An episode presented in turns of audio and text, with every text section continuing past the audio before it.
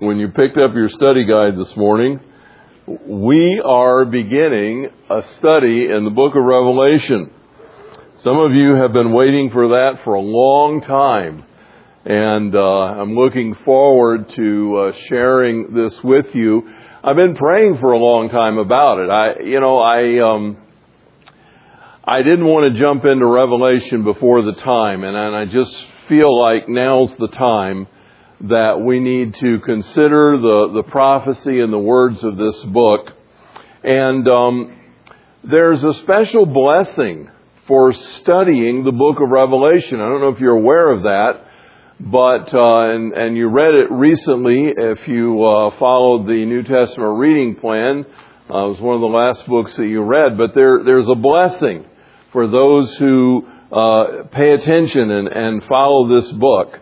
And uh, the Lord Jesus has given us uh, the information that we need to live successfully as we move toward the end of the age.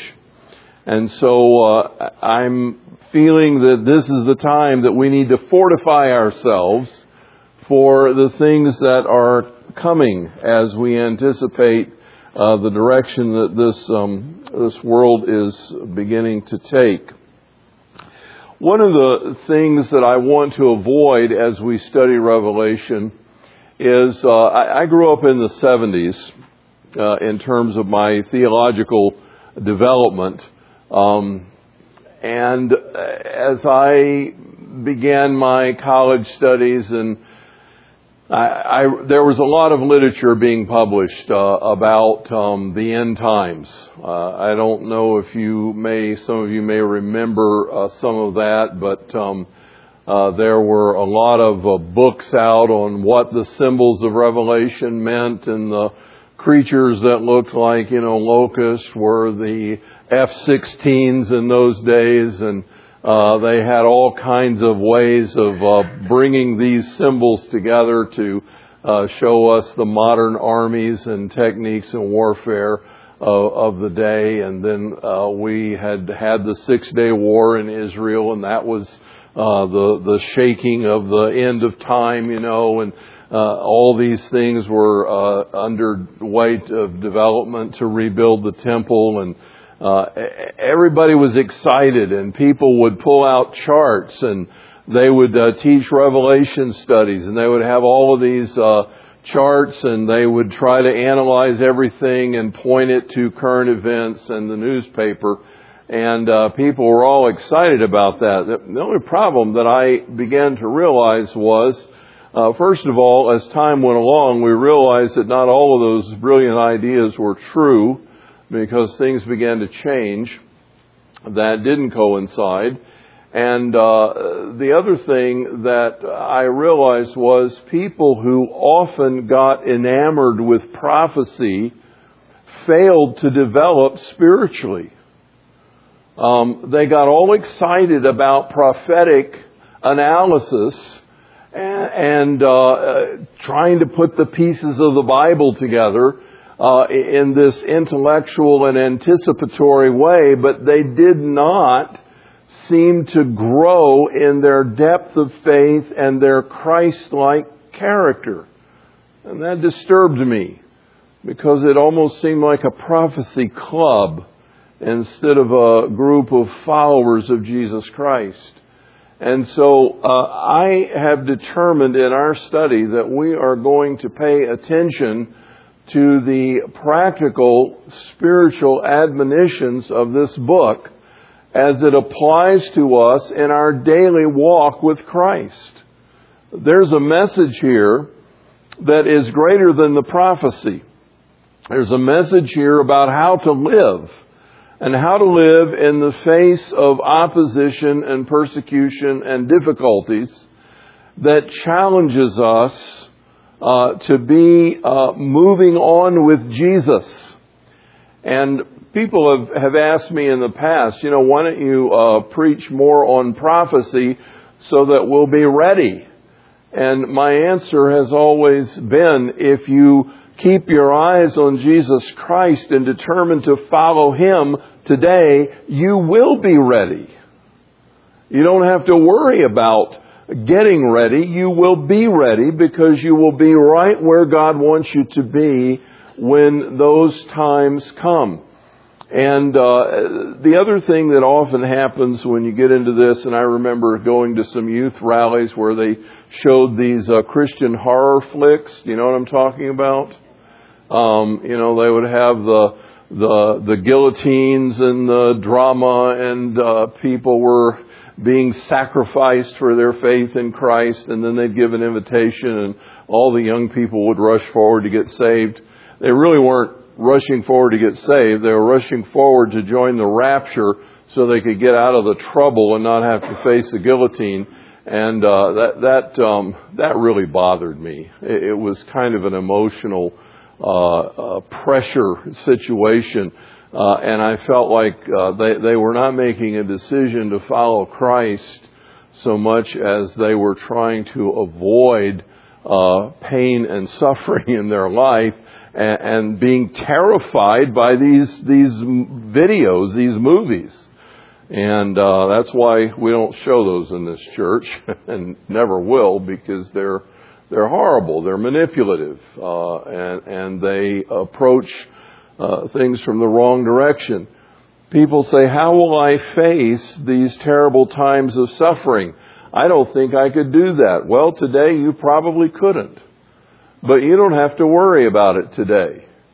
Jesus said to his disciples, when they bring you before the magistrates and ask you to give a confession of your faith, the Holy Spirit will teach you in that hour what you're to say.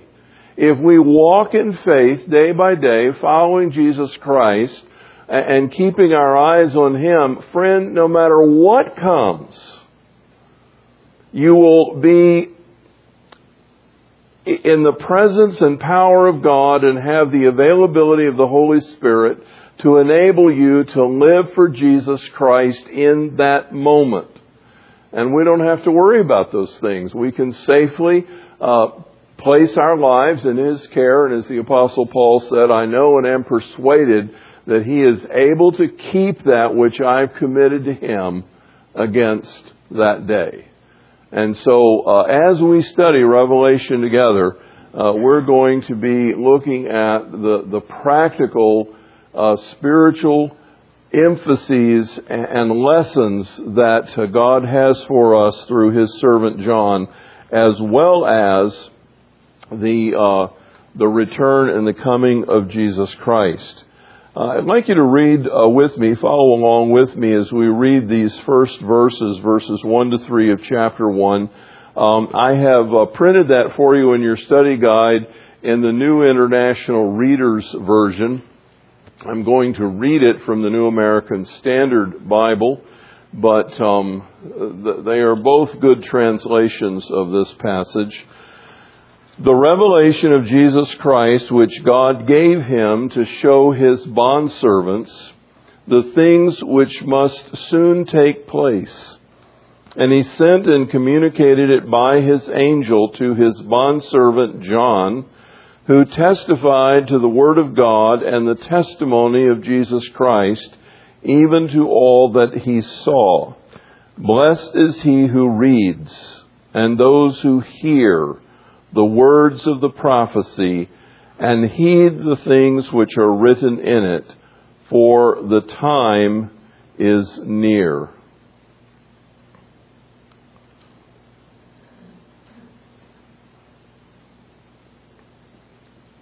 Excuse me a minute. You know, as we start out, I want to point out something. It's not it's not so much part of the message of Revelation, it's just an interesting sideline, is that we are given some insight into what theologians call the economy of the Holy Trinity. Now, economy is not referring to finance here. It's referring to functionality, uh, roles which the persons of the Godhead have accepted in the interest of our redemption. And uh, as we look at those roles, um, we see in the scripture that we are alienated from God. He made us in His own image. and um, we learn from Genesis that the image of God in His own image is, is a plural us. Uh, let us make man in our image. And so we find out that in the very beginning of Scripture, we are introduced to a triune God, a Trinity. Um, and we learn as we study the Scriptures that uh, the persons of the Godhead uh, include the Father, God the Father, God the Son, and God the Holy Spirit. And as we study the Scriptures, we find that uh, each of them play a different role in the course and process of our salvation. So that being alienated from God, we need a Savior. We need someone to come uh, and take on human flesh and die for us and pay the price for our sin so that we can be reconciled to God. And the imagery is of being brought back by the Son to God the Father. And Jesus promises his disciples that after his death and resurrection, he will bring to them the same spirit that has been in him to be in us and that we will be indwelt and empowered by the same Holy Spirit. And so we find as the revelation begins to unfold uh, to John that the Father speaks this message to the Son, who in turn, through his angel, communicates it to John. But as we read a little further in the chapter, we find that the mediation is still through the Holy Spirit. So you have this, this kind of thing happening. The Father is initiating, the Son is interceding, and the Holy Spirit is mediating. And we learn from that, and in other places of Scripture, that our prayer life kind of follows the same order. Uh, the Father uh, inspires the Word, the Son speaks the Word, the Holy Spirit guides the writers to record Scripture for us when we come to prayer, we, how do we pray? We pray by the Holy Spirit, through the Son, to the Father. Uh, Jesus said in John's Gospel, up until this point, you haven't asked the Father anything. Ask in my name that it will be done for you.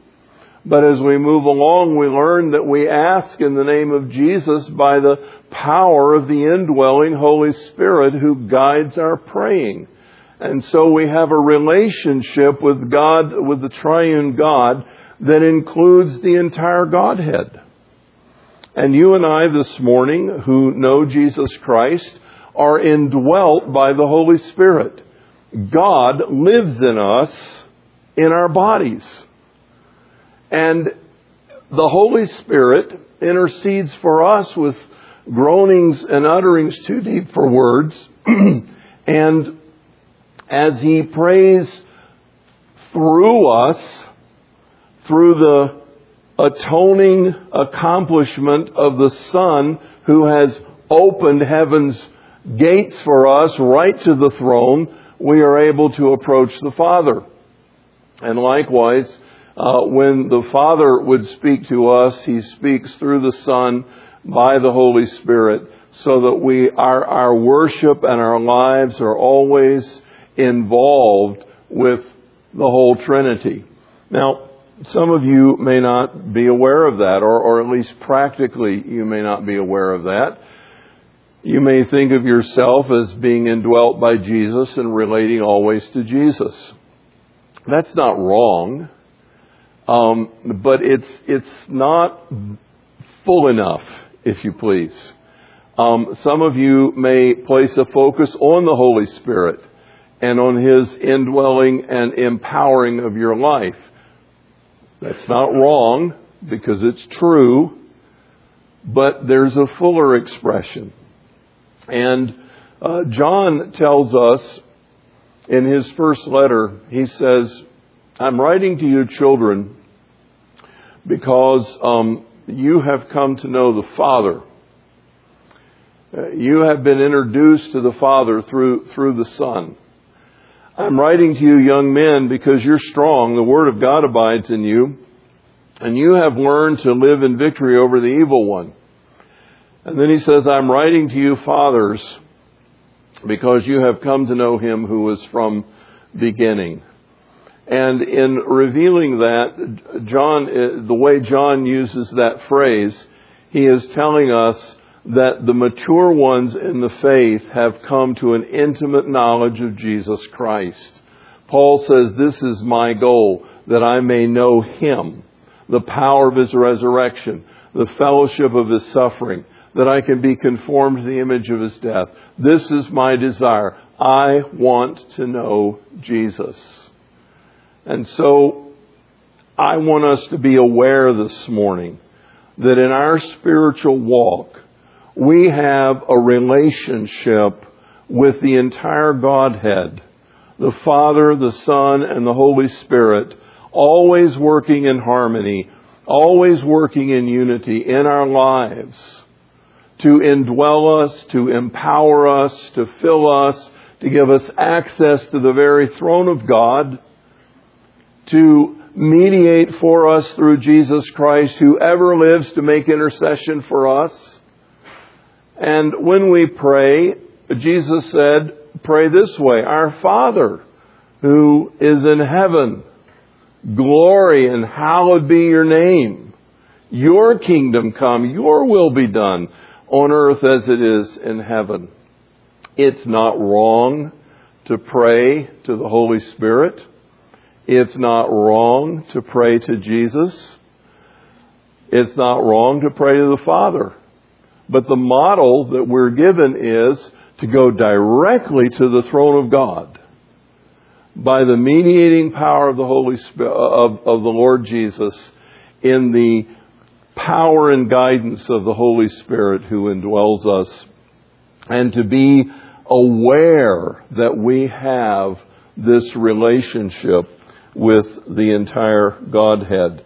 And as I said, that's just kind of a, an aside from these first three verses as we see this kind of uh, linearity moving between the Father and the Son and the Holy Spirit to us and back and forth. Now, I want to talk about uh, some of the historical ways that Revelation has been interpreted. And as we do that, uh, we're going to, uh, I'm going to comment as we go along on uh, so, some of the different um, weaknesses and, and strengths of those particular ways. Most recently, and this is a bit disturbing. The, the first view that I want us to consider is called the preterist view. It's the view that the whole book of Revelation was over and done with in the first century. That everything was fulfilled, everything was accomplished, and basically we look back on it as a book that has some lessons for us, but all of the prophecies and all of the uh, the events that it describes were accomplished in the first century. Oftentimes, people point to the destruction of Jerusalem uh, under the, the reign of Titus in, in uh, AD um, 72, that that was the time when uh, all of this stuff was fulfilled, more or less. The, the problem with that is that John is writing the Revelation after those events, and he never mentions it. And you would think that if Revelation applied to that period of time, that he would have at least casually brought it up, but it never occurs in the book. Uh, others think that it just refers to the Roman uh, opposition of the church and persecution in general. But in the time that Revelation was written, which is probably in the late 80s or early 90s of the first century, the reality is that persecution, like the horrible times of Nero, had largely ended, and that the church was not being uh, globally persecuted throughout the empire. There were pockets uh, of opposition, but basically it was a live and let live situation toward the end of the first century until the, the martyrdom of the second century began to, to pop up again.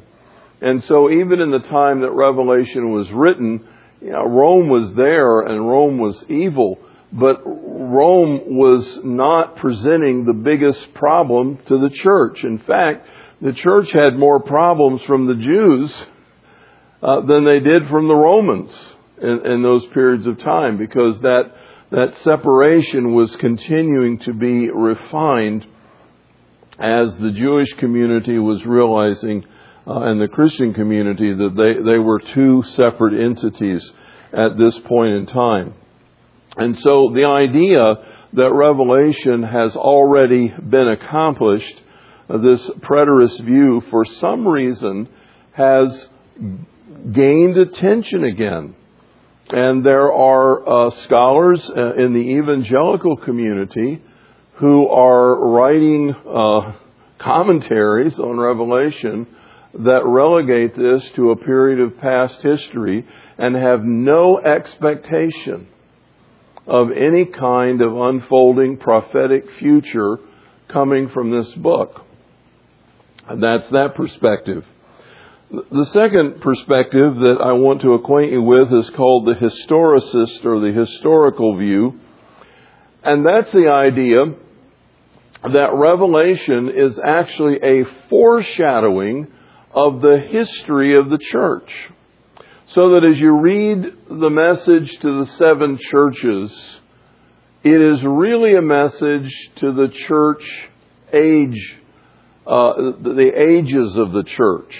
In other words, Ephesus is the first century church, and Laodicea is the church at the end of the age, what it's like, and all of the intervening churches describe periods in church history. And so they, they develop a timeline and they apply uh, each one of those churches to a specific period of church history and they look at it as uh, leading historically through the church age and culminating uh, after Laodicea uh, in the rapture and in the return of Jesus Christ ultimately to establish the millennium.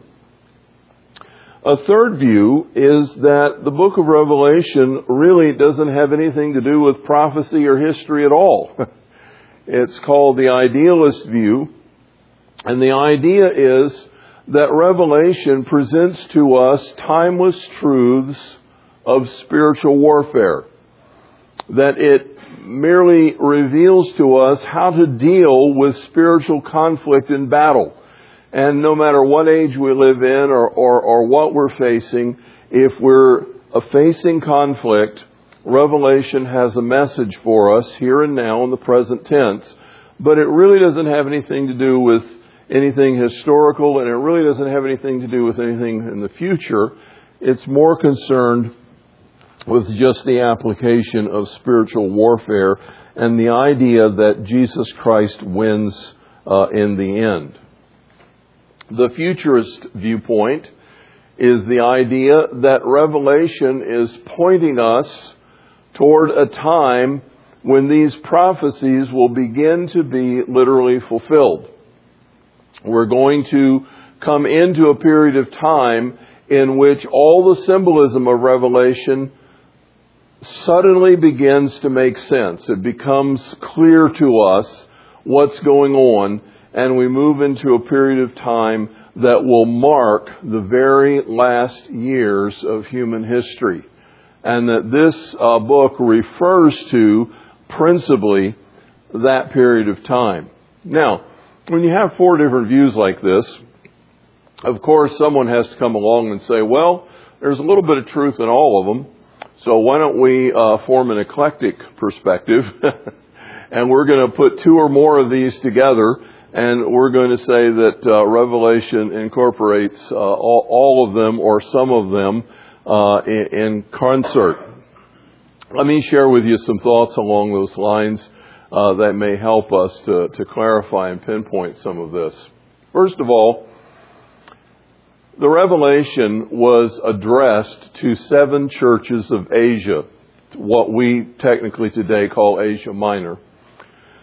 John was on Patmos, which was an island to the west of, of the uh, East Asian coastline.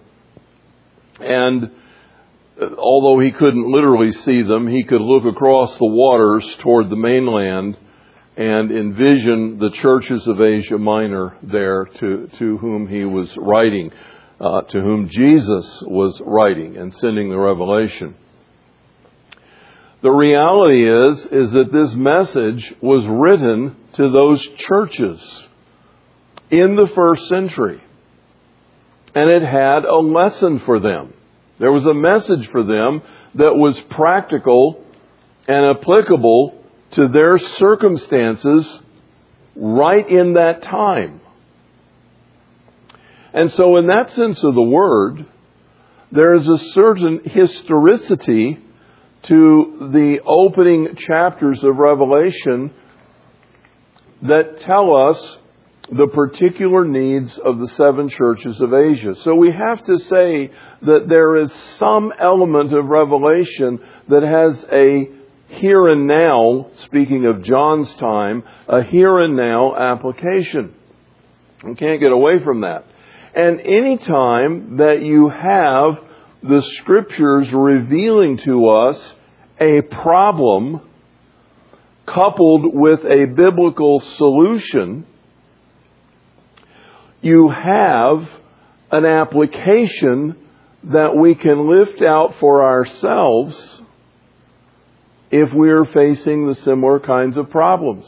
For example, uh, I'm going to be preaching in a few weeks on the church of Ephesus, but for example, if your spiritual life today is cold and you find God very distant and you're having trouble uh, in a vibrant relationship with the Lord, your doctrine is fine, you're orthodox, you're holding to the truths of Scripture, but the life has gone out of your experience uh, you're missing something in your walk with Christ. And, and Christianity for you has become a rote pattern of habit based on orthodoxy, but lacking vitality. Is there a message in Revelation for you? Certainly there is. Jesus says to the church at Ephesus, you've examined those who claim to be apostles and were false, and you found them to be false, and you you've purified your doctrine, and and you're walking a straight path theologically, but you're cold. You, you, you've you've lost your first love. You've fallen out of love with Jesus. So you need to go back and do what you did at first and you need to recover your first love. You know, that's basically good advice in any relationship that's gone stale. Got a marriage that's gone stale? Start dating again. Go back and do the things you did at first. Go back and recover what you lost. And Jesus is saying to the church of Revela- uh, uh to the church at Ephesus, go back to the beginning. Worship me. Give heed to my word, not academically, but personally and passionately. Go through the, the motions. You say, oh, it just feels like m- motions. I, this isn't getting me anywhere. Keep doing it. Keep doing it. Go back and do what you did at first. And one day you'll find the spark being fanned into flame. And pretty soon the fire will begin to build. And you'll wake up one morning with a fresh love for Jesus and a new passion for Him. You see, the book of Revelation is filled with much practical application based on the message that was intended for the moment. So what do we have there? Well, we have the historical view and we have the idealist view kind of put together just in that, in that simple thing. But um, what about some of these other things? Well, there's no question in my mind that Revelation is focused after chapter 3 on the future. The beginning in chapter 4, we are introduced to the things that will happen in the end of time. And we find a strong correlation between the unfolding events of Revelation 4 to 16 with much of the writing of the Old Testament and its prophetic perspective. We find uh, uh, things happening in Israel that we didn't uh, anticipate. We find things happening in the church. We find things happening in the world that hints have been given all through Scripture of the things that are to come. And so there's no question to me that Revelation is a prophetic prediction and, and revelation of the future times. And yet, in all of that, there is a constant message for the church. Why is there a blessing for reading it? Because as you study and anticipate the blessed hope, the return of Jesus Christ, there is all kind of practical spiritual application to enable us to walk more faithfully with Him.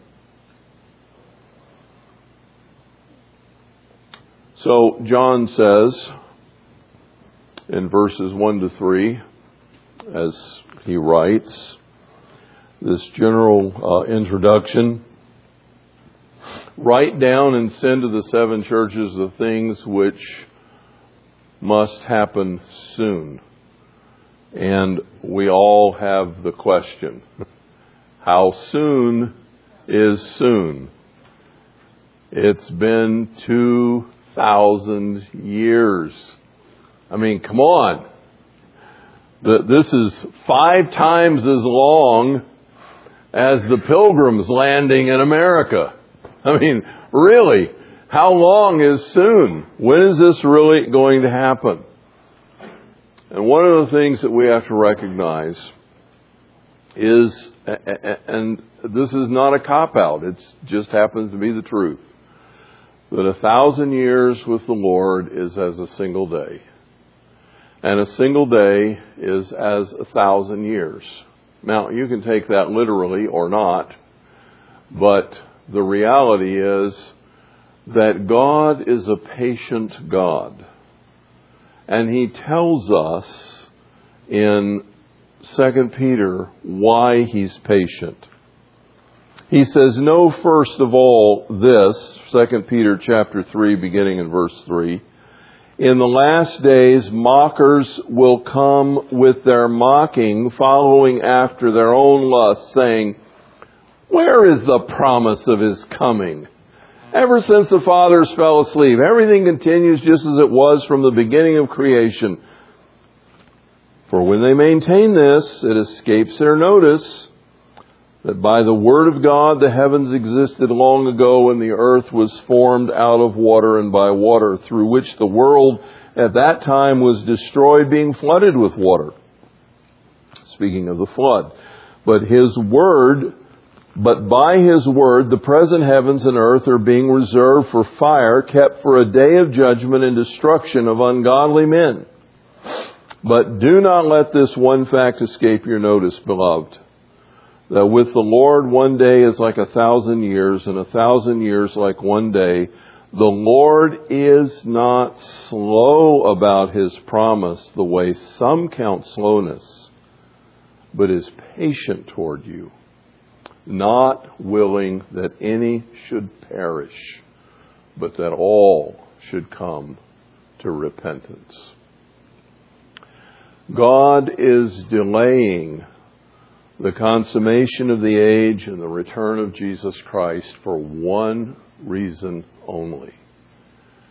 He wants to include in the great company of the redeemed everyone who will respond to the message of grace. God does not want anyone to be left out. He so loved the world that he gave his only begotten Son. that whoever believes in him should not perish but have everlasting life. God is waiting for everyone that will respond to that message to come to faith. That's why in the early days of our Christian Missionary Alliance movement, the watchword was win the world for Christ and bring back the King. Because we believe fervently that if we spread the good news of Jesus Christ across the world to unreached people groups, that when the last person in the last tribe had been reached, it would open the door for Jesus Christ to return. And the sooner that mission is accomplished, the sooner our Lord Jesus comes back. I've always, since I was a teenager, first following Christ with all of my heart, I've always had in my mind an image that somewhere, someday on this planet, someone is going to invite someone else to open their heart to Jesus Christ and to pray in the repentance and forgiveness of their sins to receive Him as their Lord and Savior. And that person is going to be the last one. And when that person says yes to Jesus, a trumpet's going to sound, and our Lord is going to return. I've always had that image in my mind. It has been the impetus behind mission endeavor throughout our lives. It has guided and governed our passion that when the last person comes to Jesus, Jesus returns in victory. So, how soon? Well, as soon as the job is done, as soon as the task is complete, our Lord Jesus is coming back. There's also in these verses that promised blessing for those who read and heed the words of prophecy. And you know, as far as I know, and I'm fairly confident of the accuracy of my statement, that this is the only book in the Bible that brackets itself with blessing on both ends. Revelation 3, uh, or chapter 1, verse 3 says that the one who reads and those who hear the words of this prophecy and keep the things which are in it are blessed, for the time is near. And at the end of the book, chapter 22, Behold, I am coming quickly. Blessed is the one, is he who keeps the words of the prophecy of this book. Friends, we're embarking on a blessing. We're going to spend, oh, I don't know, a while on a blessing. And as we study, there there'll probably be some scary moments as we look at some of these uh, disastrous things that, that may come upon the earth.